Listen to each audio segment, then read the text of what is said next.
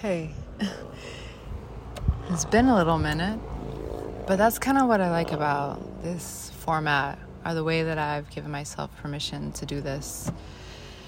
Um, I just I do it when it feels right, you know, when I feel like, ooh, I want to share this. I want to tell someone about this, or I read something that just like, to be honest with you, I feel like uh, something in my sternum starts to turn on.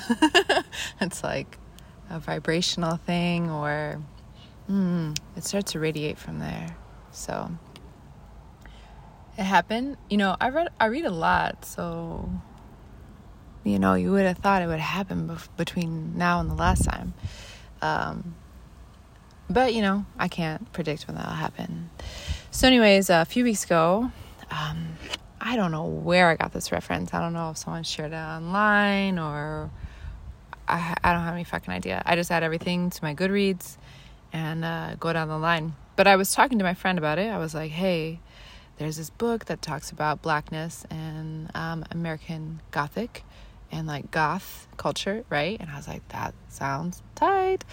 Um, because it's something that you know, as an amateur writer and researcher and all that stuff, which, whatever, in my undergrad, I, I wrote a lot about it and I thought a lot about it, but I didn't really, it wasn't quite, I didn't have the mentorship to, or the community to uh, really nourish what critique I was trying to offer. And so um, I read a Toni Morrison book. I, I, cannot think of the title right now, but uh, I'll figure it out.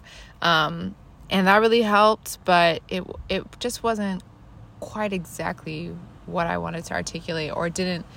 Like I said, the lack of community and mentorship around this idea um, kind of left me feeling like ah, I just can't get there. You know, so it's a, right now that's a seed as you know 2016, 2017. Now reading this book. I'm, I'm going to say it. Um, it is called Darkly Black History and America's Gothic Soul. That's the subtitle. And um, it's written by Leila Taylor. Okay, Leila. I say it like that because they um, they write how to pronounce it in the book, and I I love that when when people write that way, and um, I love it. And I kind of tell how they were named. So, anyways, I'll let you read that. I'm not going to read that section, but I am going to read from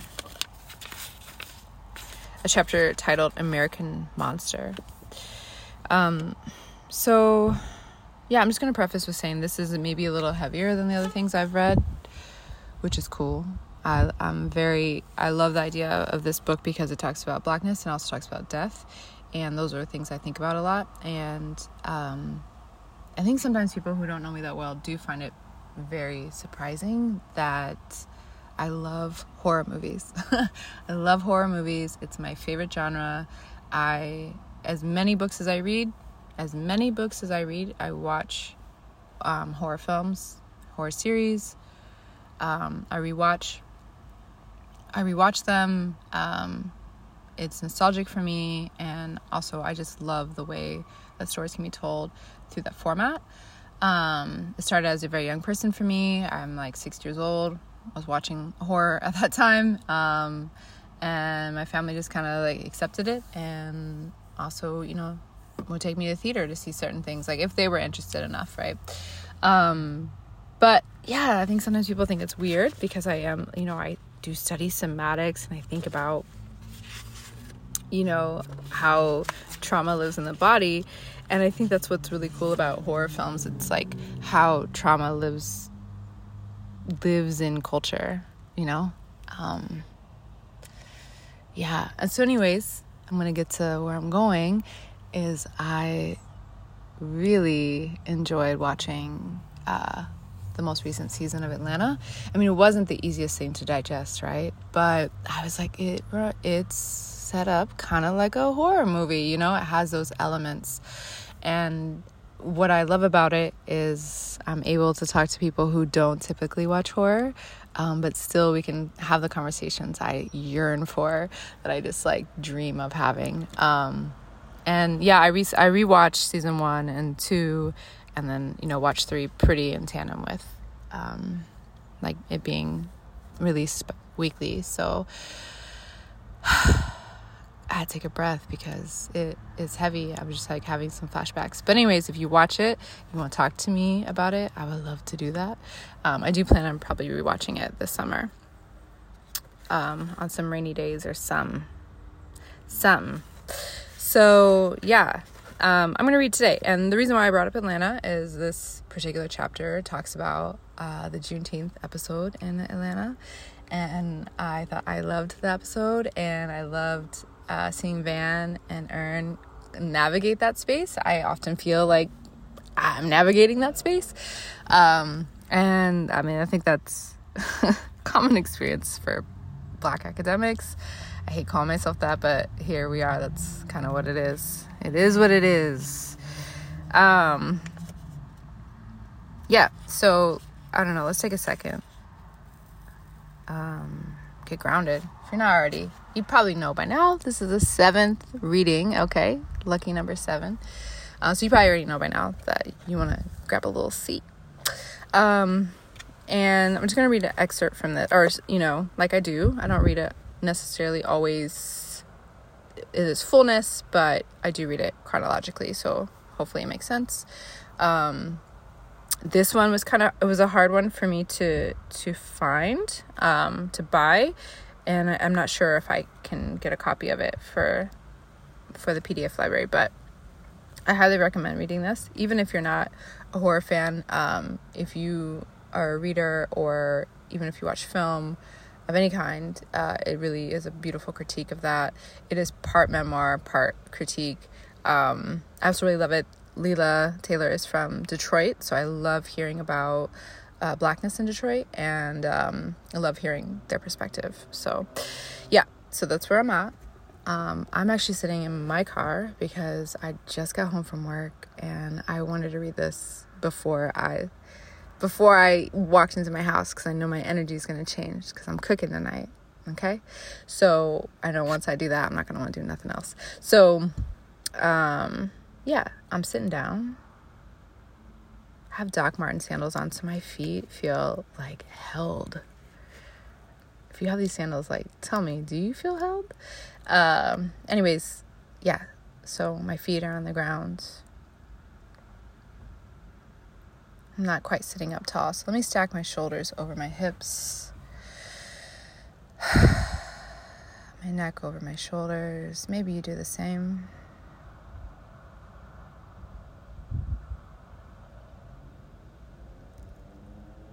Maybe you invite the eyes to soften, maybe even close.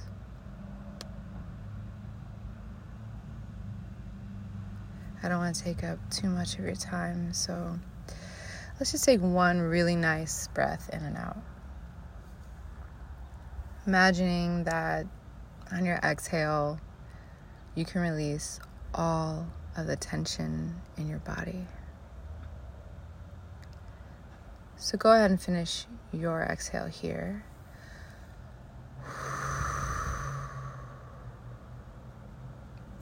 Go ahead and inhale through the nose, belly, sternum, throat all fill up with air.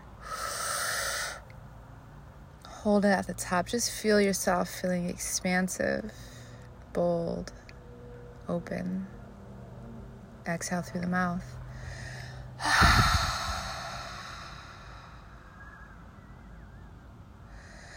Allowing yourself to push out the air until the belly feels hollow.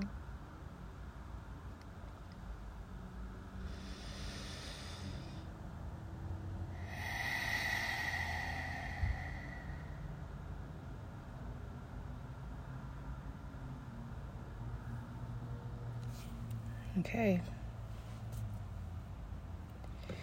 Go ahead and stay there. That feels right.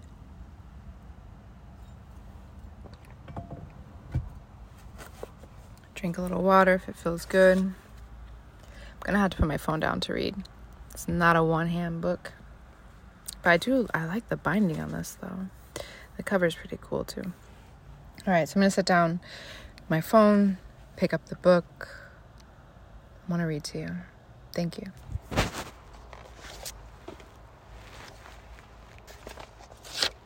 If you have the book, which I would love to know if you do, I'm on page 63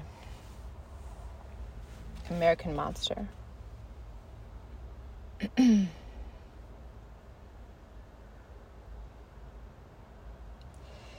the Juneteenth episode of the television show Atlanta, Earn and his girlfriend Vanessa go to a fancy Juneteenth party at her friend Monique's mansion.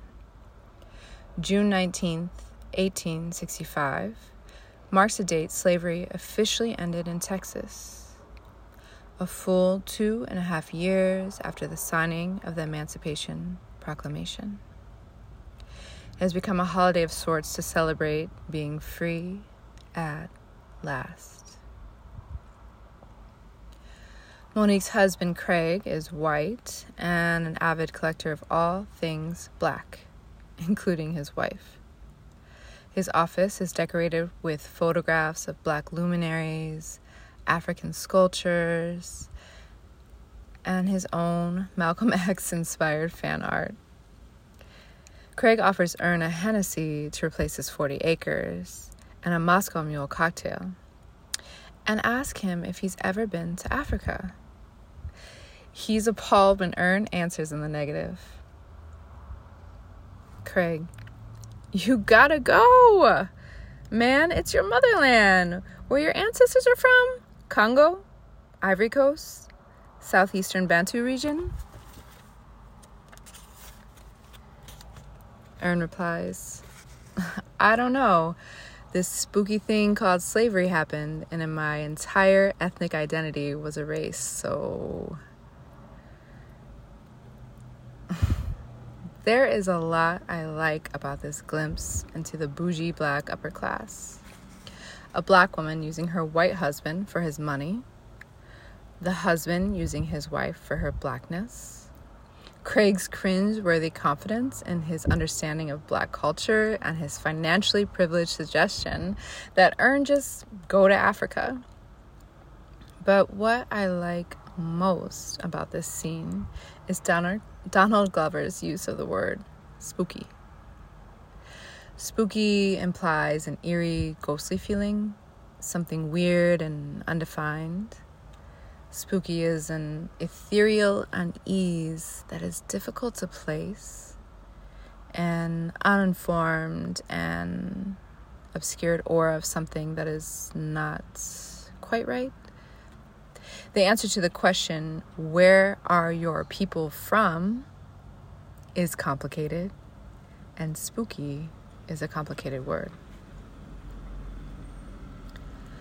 The word spook comes from the Dutch spook, spoke, meaning ghost or apparition. In the 1940s, spook became the word for spy, a clandestine, sneaky person whose life is in the shadows. About the same time, spook also became a derogatory word for black people.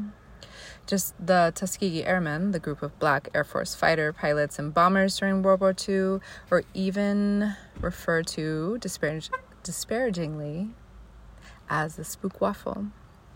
The word evokes images of bug eyed coon, a childlike, cowardly simpleton prone to superstition. The word carries either a, a cartoonish innocence or a bitingly racist connotation. And Earn's snarky use of it is fitting. Dehumanization is a creepy endeavor while slavery existed in Africa before European intervention, the trade in the Americas required an ideological shift in the perceptions of humanity and an entirely different classification of being deeper than punitive or economic reasoning. We tend to stop at the sheer horror of it and breeze past the elaborate work it took to make the phantasm of race a reality and the illusions that required its upkeep. Hmm. Mm-mm-mm-mm-mm. Hmm, hmm, hmm.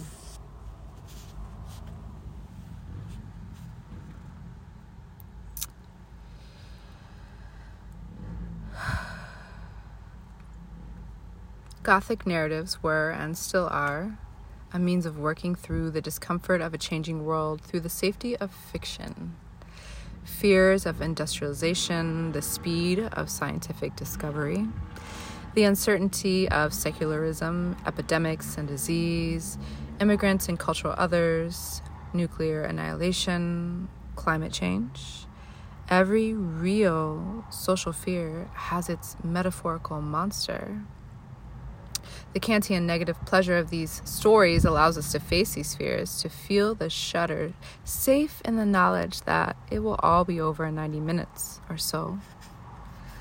Blackness in America has not only never been comfortable, but is a constant source of discomfort. Blackness is often used as a metaphor for any number of social ills poverty, crime, violence, drug use, promiscuity, broken families, ignorance. To be black is to be the fear, to be the thing that goes bump in the night, hiding under the bed. It is one thing to use literature and film to process social anxieties, but what do you do when you are the social anxiety?